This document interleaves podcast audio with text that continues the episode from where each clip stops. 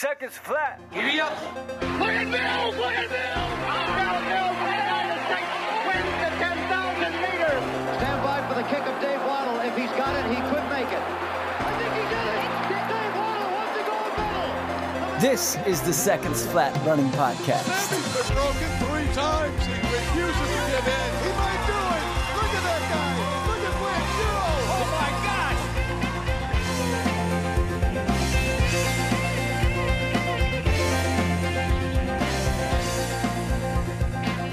Happy New Year and welcome to mile 138 of the Seconds Flat Running Podcast, presented by Columbus Running Company and columbusrunning.com. Phil, it is good to be back with you. How was Christmas? It was good. We uh, had a little bit of setback going in with COVID running through the household, but recovered quickly enough for Santa to get here safely, and it was fun. My little one got the coolest toy though. Her, uh, my dad got her a Corvette. Now Oh. it's size for a four-year-old, but it's got a little bit of rumble to it, and it will fly. So we've been out tearing up and down the driveway with that. That thing is cool. That is neat, but I do get great joy out of one upping a four year old. I had I, a better gift, Phil. Oh, I'm I'm going to put this as one of my all-time like top 3 gifts that I've ever gotten for Christmas. Are you familiar with the Danish dessert treat the Kringle? ooh, uh huh. Okay, so my mother, what a sweetheart. She's an angel. She is an angel. That's right. She got me one of the most ridiculous but best gifts, I've ever gotten. Okay. I am now enrolled in some bakery in Racine, Wisconsin. We're, we are huge in Wisconsin, by the way. So I, I'm sure they're probably listening while they bake for us right now. She enrolled me in their Kringle of the Month Club. oh man, it's going to totally derail training. you're gonna have to up your mileage to handle that. Yeah, there's there's no question. I was able to pick my own flavors. I went heavy on the cherry, uh, the apple, the cinnamon. I, I can't wait. The first one arrived yesterday. It's almost gone already. It's oh a goodness. strawberry and cream cheese flavor. It is fantastic. So we hope everyone had a wonderful Christmas and we look forward to a great 2023. Last we spoke, Phil, the wind chill was 30 something below zero here. Today it was in the mid 60s for my run. So we've had a nearly 100 degree swing. I am sure I'll be sick by the time we get this episode published. Well, uh, you gave some great advice last episode about how to dress appropriately for different weather conditions. I imagine your theories have been tested over the past week and a half or so. I was in like four layers, wool, base layers, the whole thing. Today I'm out there in short shorts and a cotton t-shirt, just jogging around like it's spring break. It was fantastic. So as we move to 2023, uh, we're going to pull back to episodes 114 and 115 that we did last autumn. Uh, In those episodes, we took a deep dive into uh, the seminal research publication, The Training Characteristics of World Class Distance Runners, an integration of scientific literature and results proven practice. In that two part series that we did, we went through the study and looked at the types of training the athletes did, how much of the training, the intensities, what those look like compared to what average athletes are doing, and how we could learn from that training. Now, after examining several other studies, uh, including from other endurance sports like uh, cross country skiing, more broadly in triathlon, and and those studies do have the limitation of the impact force being different uh, that running includes, but also then listening to a number of interviews as well with those authors from the original publication that we addressed. I've created a list of five key distance running training applications from the training of elite athletes so, this is part three of that series that we started earlier in the fall, but also importantly builds on our discussion last week, Phil, about what is applicable from the best in the world and what in their training is more so a product of survivorship bias, as Phil noted. The things elites can do in part because they live the lives of professional athletes, and also in part because they are extreme genetic outliers. Phil, you are coming into this blind. I said to you, I have a topic I want to record on. Let's make it happen. I look forward to your questions, your comments, maybe some disagreement, friendly disagreement. As always. And perhaps uh, maybe even some witty banter. No promises. Are you ready, big boy? That's been my job on the show the whole time. You do the homework. I come in blind and, and just try to keep you reined in. That is true. You do a great job of reining me in. For, for many, many episodes. I'm ready. I hope in 2023, Phil, you actually do something for this program. All right. No, you're the best. Well, not the best, I'm, but I'm my looks. You, you got a you got a face for podcasting. That's right. You you are on a short list of all time great co-hosts on this show with Cosmo and Benji. I'm at least top five. Yes, you are. Absolutely, buddy. all right, let's roll into this. Okay, number one. On my first one, this actually takes a direct quote from one of the authors uh, from that publication we went into in the fall. We're going to take that quote and flesh it out a bit more here.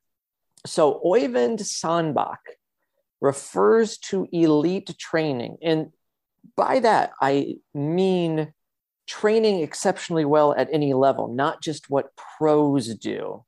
He refers to it as, quote, chess, end quote. I love this analogy of training as playing chess.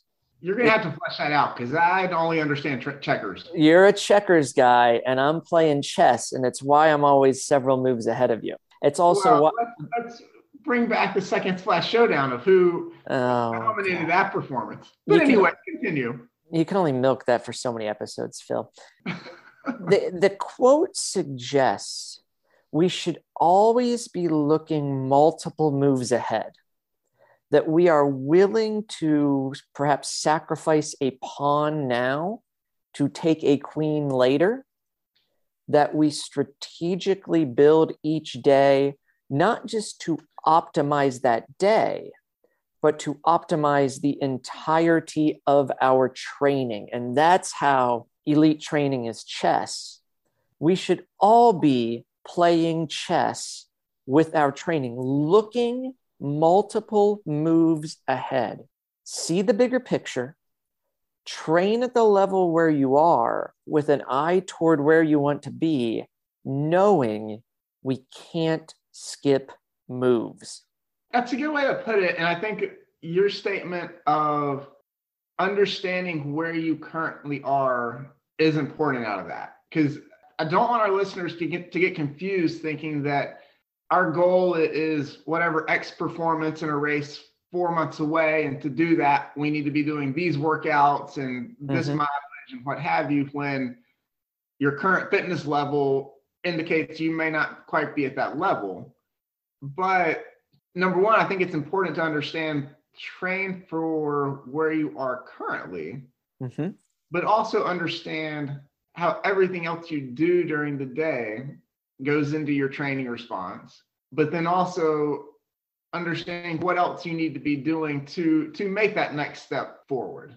Is that a fair summary? Yeah, that's good. And, and as you said that, I started to think how chess is a high level intellectual game. And I, I don't want to use the analogy in a way that it gets spun into overthinking training and, and trying yeah. to be almost too smart for our own good. No, it's just about plotting what you do in the context of being best prepared for what's coming.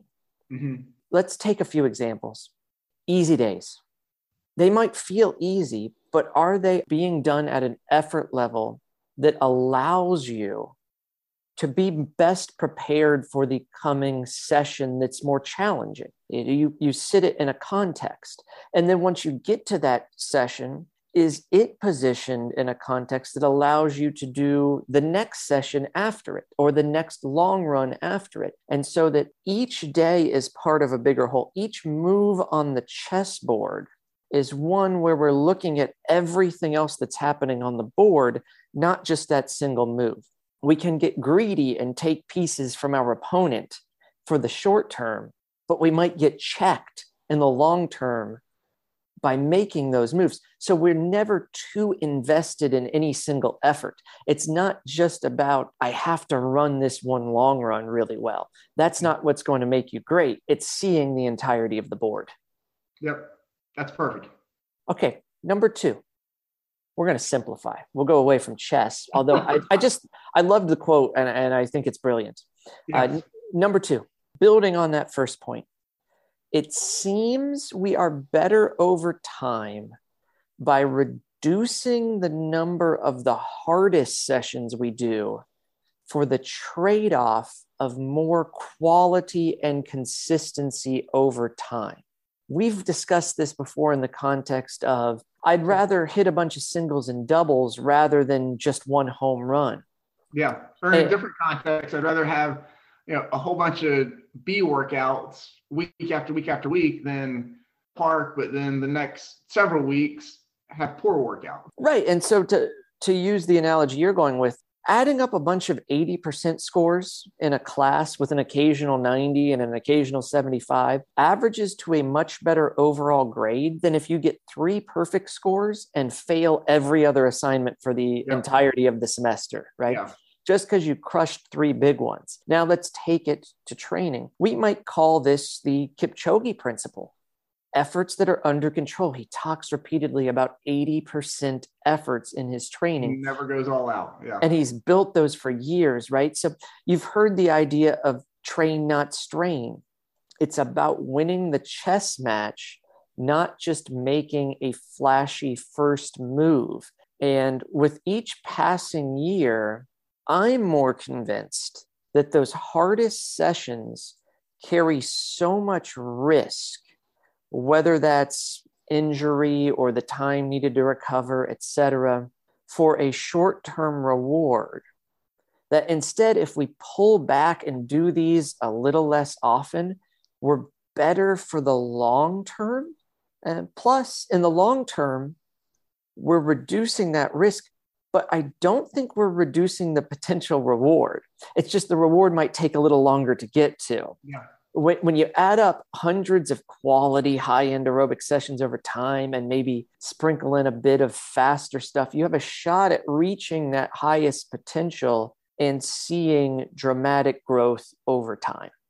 Well, and at the end of the day, I suspect you'll still get there faster because you'll be consistently putting in that quality work rather than having to take time off here and there because you've overdone it and need to recover more than you otherwise would. Fair point, Phil. I, I think that's a good addition. You you might right away be able to absorb a bunch of those hard sessions and have a big jump, but you're right. It is going to lead to that breakdown. That you may end up for that for the biggest goals getting there quicker even than if you took the big risks. Yeah. Uh, we still have to work hard. I don't misunderstand what we're saying, but there's certain things that I would dial back on a little bit, maybe as opposed to what I believed five or 10 years ago. And most of the elites are, are dialing that back as well. I'm going to come to a different study shortly that will buttress this with one of my later points. But even professionals, like Kipchoge is a marathoner, but professionals on the track, many of them eliminate groups where we know certain athletes or coaches or agents might have a history with performance enhancing drugs. Eliminate those and let's just not include them because that was one of the great things about the original study. They eliminated a lot of people Mm-hmm. who are very elite because there were questions about connections uh, to doping.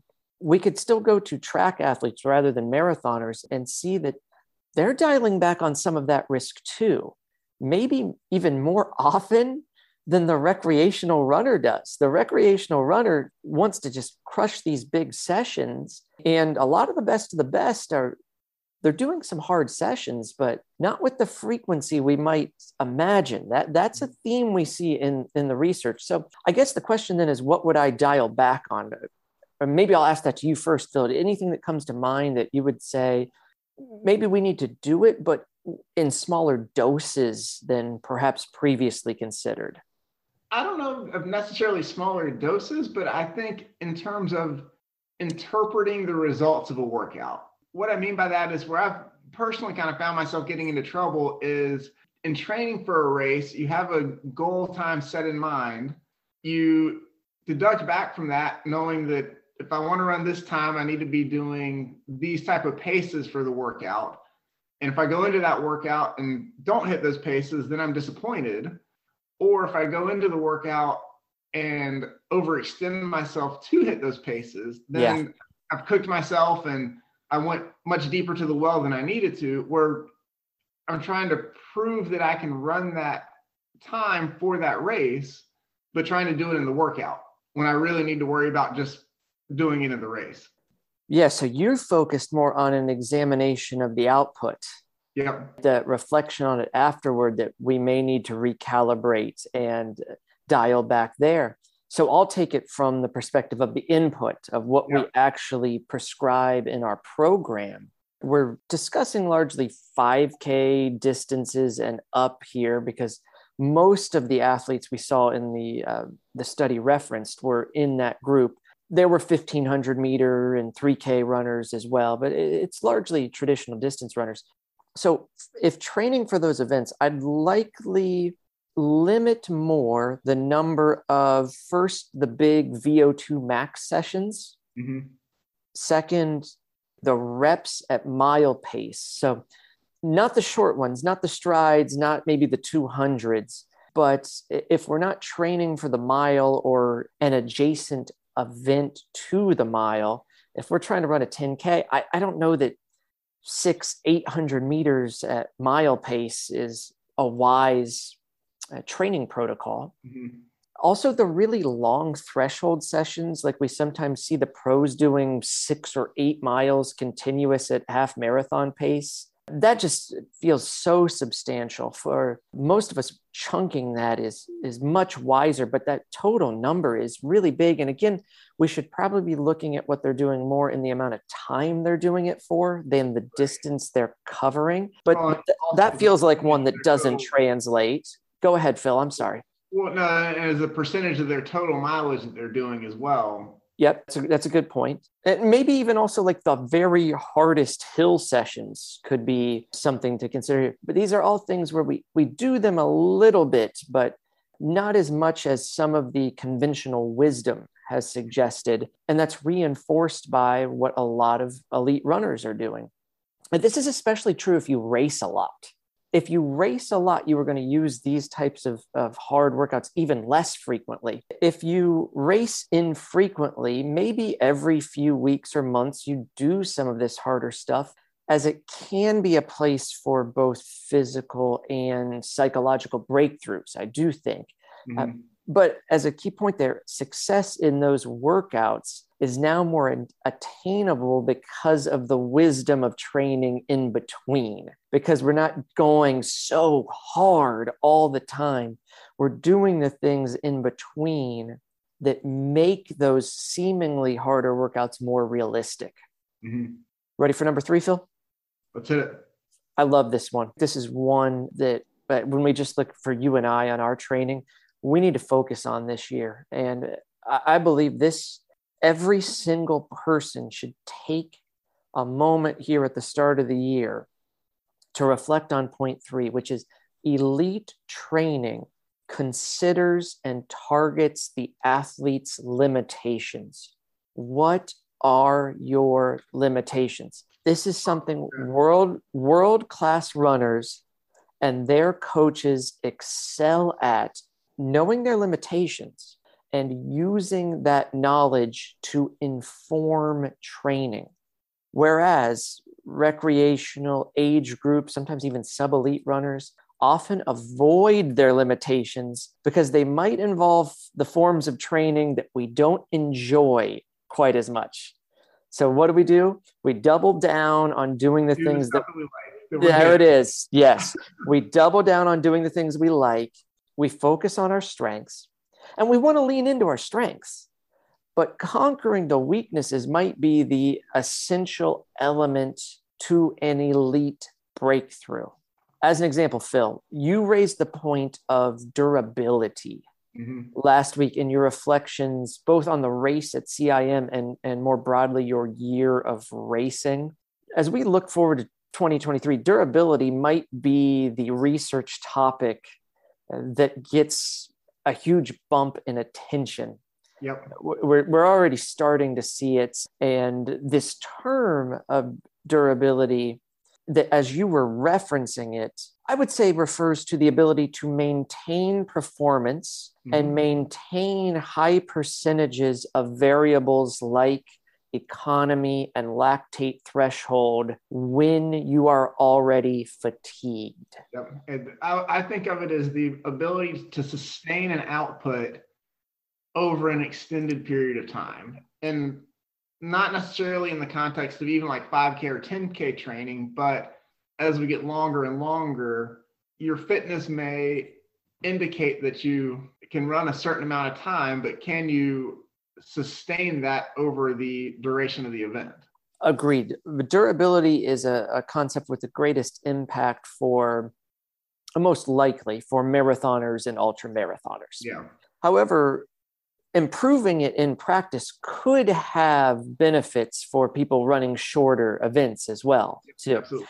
And, and we'll save that for another time and place. If that's your limiting factor, Phil, let's consider how to improve it. I have three ideas. Okay. Anything that comes to mind immediately for you as you've been reflecting on your training? Yeah, as I'm looking at what I've done over the past year, my mileage has been relatively high, and I've had more weeks at higher levels of mileage than I usually have. I think the biggest issue that I've had over the past year was inconsistency. Yes. That whether that's self-imposed because of work or vacations or whatever, or whether that's because of recovering from too many races or illness or what have you, I just haven't had a consistent steady block of that higher mileage. But to your point, I think the other issue is not having the the longer long runs or as many long runs as I probably need to successfully run a solid marathon. Yeah. So if you, like Phil, are facing durability as a limiting factor, we can build on the point that, Phil, that you just ended with, which is my first on my list of three things here. Mhm. Improving that durability and mitigating that limitation probably requires some level of specificity in training. And that specificity is not just in pace, but it's also in time or distance. Yep. You likely, as you just said, need more and more consistent long runs to marathon at the level that you want. So you hit the first point, and I do think it's probably the most obvious one. Number two, once we have that long run consistency and you're comfortable at those distances, now we address specific specificity in a different way. It's pace specificity in a state of fatigue. As an example, a steady long run that naturally and gradually progresses toward marathon pace near the end. That's one way you could attack hmm pace specificity while pre fatigued. You could go about it another way, though, and that would be my third option. Consider long runs, or medium long runs, or long workout sessions with quality work early while fresh, then an endurance or tempo focus after. hmm So, hypothetical workout here something like a warm up plus 30 minutes segmented into six by five minutes. And we're going to roll through it continuous. And those five, mi- five minutes are then subdivided into three minutes at half marathon effort, two minutes moderate, kind of floating for two minutes, Yeah. and then repeat that five minute cycle six times for 30 minutes in a block while you're fresh. We've talked a lot here about how to really hone a skill, it's best done as we develop it while we're fresh, and then we sharpen it by working on it in this state of fatigue as we look for durability. Yep. After that 30 minutes, then you take a short jog, and now maybe we do some time of steady running or slightly faster at even up to marathon pace So you're getting pace specificity while pre fatigued. Those concept makes uh, concepts make some sense, Phil? Yeah. No, I, I think those are probably the biggest areas to lean into from a training perspective to kind of make that next step. And I think we're right on track. Remember in mile 114 and 115, when we first addressed this study, one of the points the authors noted that, that we both keyed in on is the marathoners prioritize the long run. The track runners prioritize the track sessions. That is instructive for us as the commoners in the running public. Not to say your long run, if you're a marathoner, is the only thing that matters, or even that more directly, while you're in a marathon block, it's the only thing that matters. But certainly the elites are, are doing the things to protect around it to make sure they can get the benefit from the long run, knowing that it's critical for success over 26 plus miles in a way that it might not be as critical. It still could be important, but might not be as critical for the track athlete. Let's turn the question to you. What what do you see as your biggest area to address in this category for for the coming year? Yeah, that's great. It, one limitation for me has always been the high end, the top end speed. It's Mhm. it's one that I've uh, worked for several years now as as a primary focus. I I do believe that although my if if we're going to use that term durability again is more advanced than yours, Phil, it it doesn't mean I've perfected it, and so uh, I'm I have to work at different ends of the spectrum here, but that high end speed limitation is why I've been prioritizing the strides and the hill sprints and the hill rep sessions for a number of years now to, to some degree of success. I'm fortunate that I enjoy those workouts.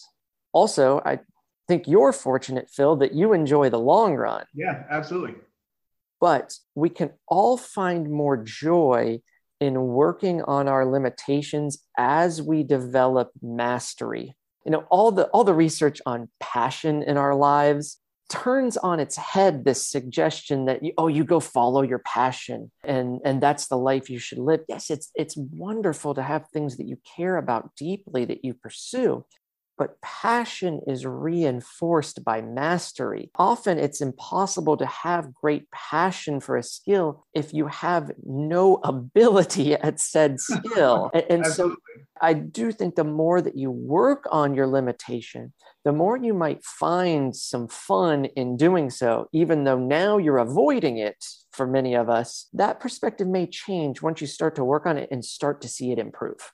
Well, and I would expect you to get some pretty positive feedback addressing these weaknesses where you can actually see some improvement relatively quickly versus continuing to do the same, continuing to address the same areas you always have just because you you enjoy them and you're good at them. Yeah, especially if you haven't done it at all. Yeah. If you if you've done a little bit of it, maybe it takes a, a little longer to improve. But if you haven't done it at all, you might see those marked improvements, and that immediate feedback loop could be very positive and reinforce. Hey, let's keep doing this to get better at it. yeah. Yeah. Okay, each of these is going to keep building on the previous. Let's go to number four. We are always varying intensities and touching on nearly every skill, but we do it to different degrees depending on the point in the season. And to put that another way, we're always addressing limitations, but we're addressing them to different degrees depending on the point in the season. Elites execute this remarkably well. They don't simply stick to traditional conceptions of periodization. Let's use 5K training as an example. I use it because we often think of traditional blocks like building a big base of volume, moving to a bunch of tempo or threshold work, and then sharpening with a specific period where we do all the race pace work Yep. that general model can make sense. It- I'm not opposing the generalities in the model, but it's just not that linear or straightforward. These sequential variables of easy volume, threshold, 5K specific work, they might be the predominant sessions as you move through your phases in 5K training, but there's so many other ingredients involved. Uh, for example, in the base, that can be a great time for developing maximum speed in really Mhm. small doses, right? That Yeah. Do the strides, do the hill sprints, that take it then and flip it. Let's go to the far end now to the specific competition period at the, uh, the other end of the spectrum. I'm going to reference a 2021 paper. It's entitled Training Characteristics of a World Championship 5,000 meter finalist and multiple continental record holder over the year leading to a world championship final. Can we condense the title of this academic work, Phil? You're you're a doctor. Can you do something about this? No, that's what makes them sound so smart. Ah, You just read the title. You don't even have to read the paper. You know what it's about, and move on to the next. it's it's just uh, oh the That's how I read papers. Look at the title. Yeah, I know what this is about. Yep, you scroll down to the conclusion. Yeah. Okay. So this paper, we know this to be written about Aussie star Stewie McSweyn's training. Mhm. Uh, McSweyn is one of a handful of people. It's it's fewer than ten, I know, to have ever run sub three thirty for fifteen hundred meters, sub seven thirty for three thousand, and sub thirteen minutes for a five k. Yep. Elite of the elite. And when we look at his faster sessions in the competitive phase in this journal article, we see the most challenging session is a mixed pace workout with four miles done as, as 10K pace reps. It's four by a mile. And then they went to some shorter reps at 5K down to 3K pace. That's the most challenging thing he did. Then he still has his threshold run on Thursdays. So we're still sprinkling that in. He didn't go away from it just because it's the competitive phase. And he did long hills still on the weekend. In the earlier phases, he actually did his weekend hillier run was uh, was threshold work over a hilly course. Now he's doing long hills, I believe 800 meters. I don't have the paper in front of me now, but I believe it was 800 meters uphill at 5K effort, not pace, effort.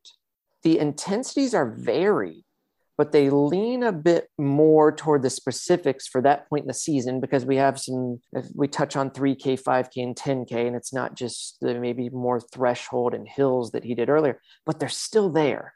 Plus, go back to my first and second points on our list.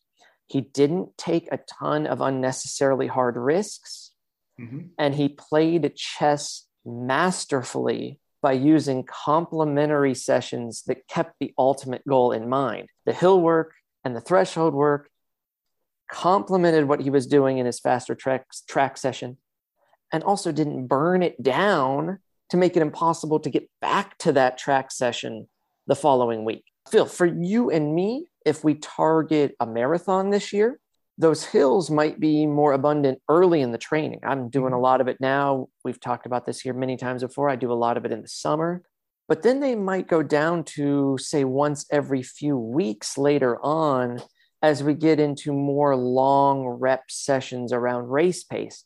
But I've mentioned the hills here both in the uh, context of our running and the Stewie McSweyn case study because that power element is, that comes from hill work is so often a limiting factor for distance runners. Well, Yep. and I know for my own benefit, that has played such an important role in terms of just making my stride much more efficient or economical, but we're still not getting that. And we've talked about it before, but not getting the impact and getting beaten up like you would over like a flat course or going downhill. Yeah, the, the authors of this paper referred to hill running as the, the sport specific power development that Mhm. comes with those benefits of, of economy and uh, of course it's threshold work it's it's all those things wrapped up neatly in this bow of working on a skill that for so many of us who maybe swing more toward the marathon ultra marathon end of the distance spectrum are limited by. Yeah. Whereas the, the mid distance runner, the 800 runner, the 1500 runner, uh, many of them may be more powerful naturally. It may have moved up from like the four and the eight. Again, it's just building on the previous points we've made on the list. Okay, last point, number five prioritize and execute key sessions with mastery and intensity control. Those of us who are not elite are so often tempted to run a workout as fast as possible when we feel good. There are workouts with a time and place for that. but typically, the goal is not to run as hard as possible, it's to master the intention of the day. When we look at these case studies over and over again, and we hear from the authors of this research, the elites control intensity to hit the prescribed stimulus so well. They want to win the day, not take an unnecessary risk, and put their chess pieces in the best position on the board to set up victory. Faster is always better on race day. But if faster during training doesn't yield faster on race day, then it isn't better for training. And with that point, I, think back to my own training with looking at the long run specifically, like there's a group of guys in town that occasionally we'll get together with. And when I jump in that group, I know I'm probably getting in a little bit over my head, but I still can hang. So it's the toss up of getting in with a group that's fun to run with, but probably getting extended a little bit more than I should which is also going to require a bit more recovery the next couple days and probably going to affect the next workout that I have planned. So realizing where I need to let that group go or where I need to go and do my own thing versus getting overextended. Yeah, and to go back to our previous point, knowing also how often you should jump into that because there there's a time, right, to push yourself but how frequently are we doing it? And how are we doing that in the context of all the other stuff that we have in our program? Yeah. So to recap all these elite training looks like well played chess. It includes fewer monster workouts as a trade-off for nailing more and more consistent quality over time. Focuses on mitigating the athlete's limitations varies intensities at all times, but to certain degrees depending on the time of year and point in season, and prioritizes executing key sessions with mastery and intensity control. With those five pieces, Phil, we can all apply them, and it eliminates that variable that you discussed in the context of the Norwegian triathletes last week of the survivorship bias because you can do these things right for you. You mm-hmm. don't have to do them just because somebody who's really good does them. These are solid principles, but they they scale to any level. That's right. It, it, we can scale it to where we are now with an eye on where we want to be in the future. Mm-hmm. Okay, Phil, before we go, do you want to make any like big, bold 2023 prediction uh, what year is this on the uh, Chinese calendar? Do we know? I want to oh, see the tiger. is it the year of the tiger? well, we're a, just coming out tiger. I don't know. I got no clue, but I'm over here making noises that don't Do sound that tiger like noise again. No, something no, else. God, I don't know what it was like a it was a cat with a fur ball. I don't know what was going. on. I, I halfway coughed, so I, I don't know if it was me or your. Uh, uh, yeah, it was disgusting.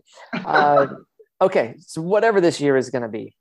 So predictions of the year. Oh. Yeah, you, you want to go out on a limb and say something that I'm sure we will look back on in a year and everyone will criticize us?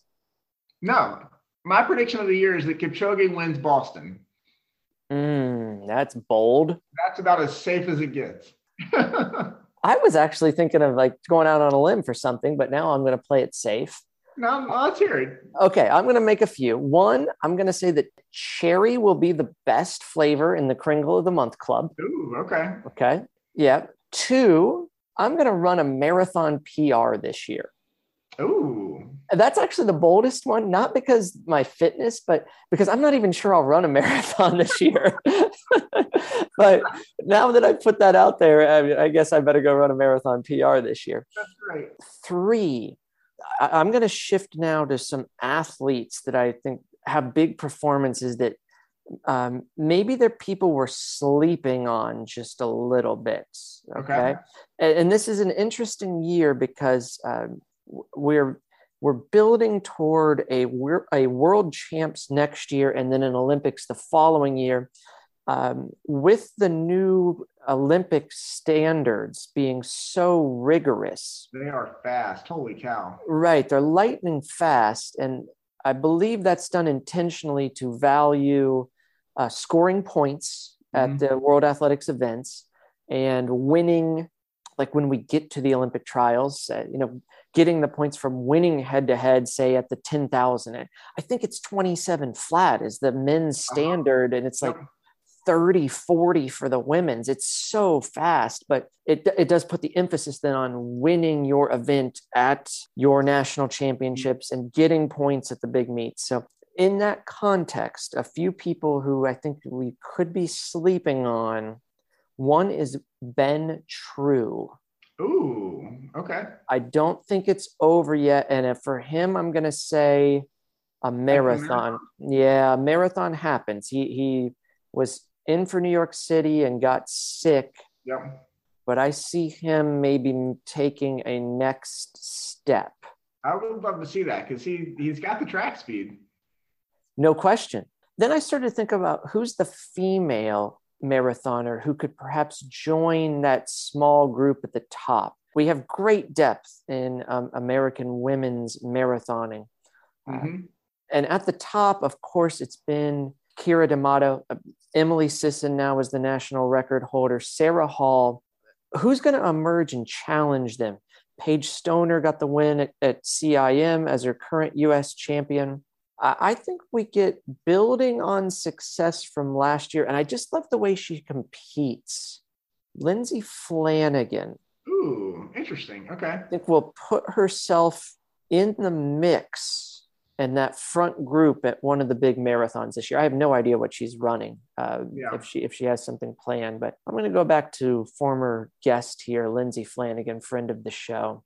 And then my last one will be I worry about this. Not that my prediction will be bad, but just what this, uh, the implications of this mm-hmm. are for for the sport. I suspect we may start to see the transfer portal in college track and cross country look like what it looks like in football and basketball.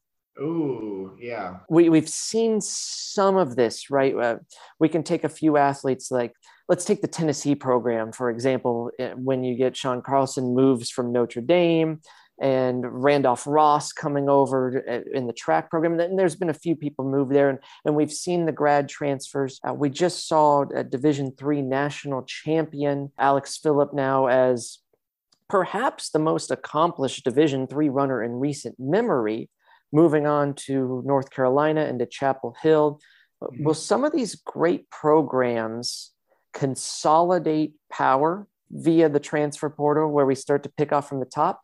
Or conversely, do we see a movement down from some runners who overreached with the school they picked uh, out of high school and, and try to get a more favorable competitive experience? I'm hypothesizing, but what my prediction here is we're going to see more and more transfers of high level collegiate runners?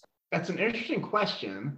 And I think in distance running, it will be more detrimental relative to like what we're seeing in basketball and football. And I, I think about it, you know, as somebody that works at a mid major school where, you know, we have kids that come in that maybe were unheralded out of high school, but develop and really become talented, but then transfer to a bigger Power Five school, which hurts us. But then on the flip side, we have a lot of transfers that come into our programs from a bigger school coming to us because they weren't getting the playing time or weren't getting the exposure that they thought that they might get at a big time school and transfer down a level. I think distance running is a little bit different in that number one, you see so many kids first struggle when they get to college because they're adapting to a new lifestyle, a new level of training, and a new level of stress and what have you. So there's a lot of stagnation that first year or two, but there's so much importance to consistency, to belief in your program, and to belief in what you're doing that if you're jumping ship every year, every season or two, you're not going to develop to the degree that you possibly could have if you stayed put. Yeah, it's especially true of distance running, isn't it? Where the philosophy yeah. is so long term in training, like the things that we just put in our list of five focal points we can take from the elites.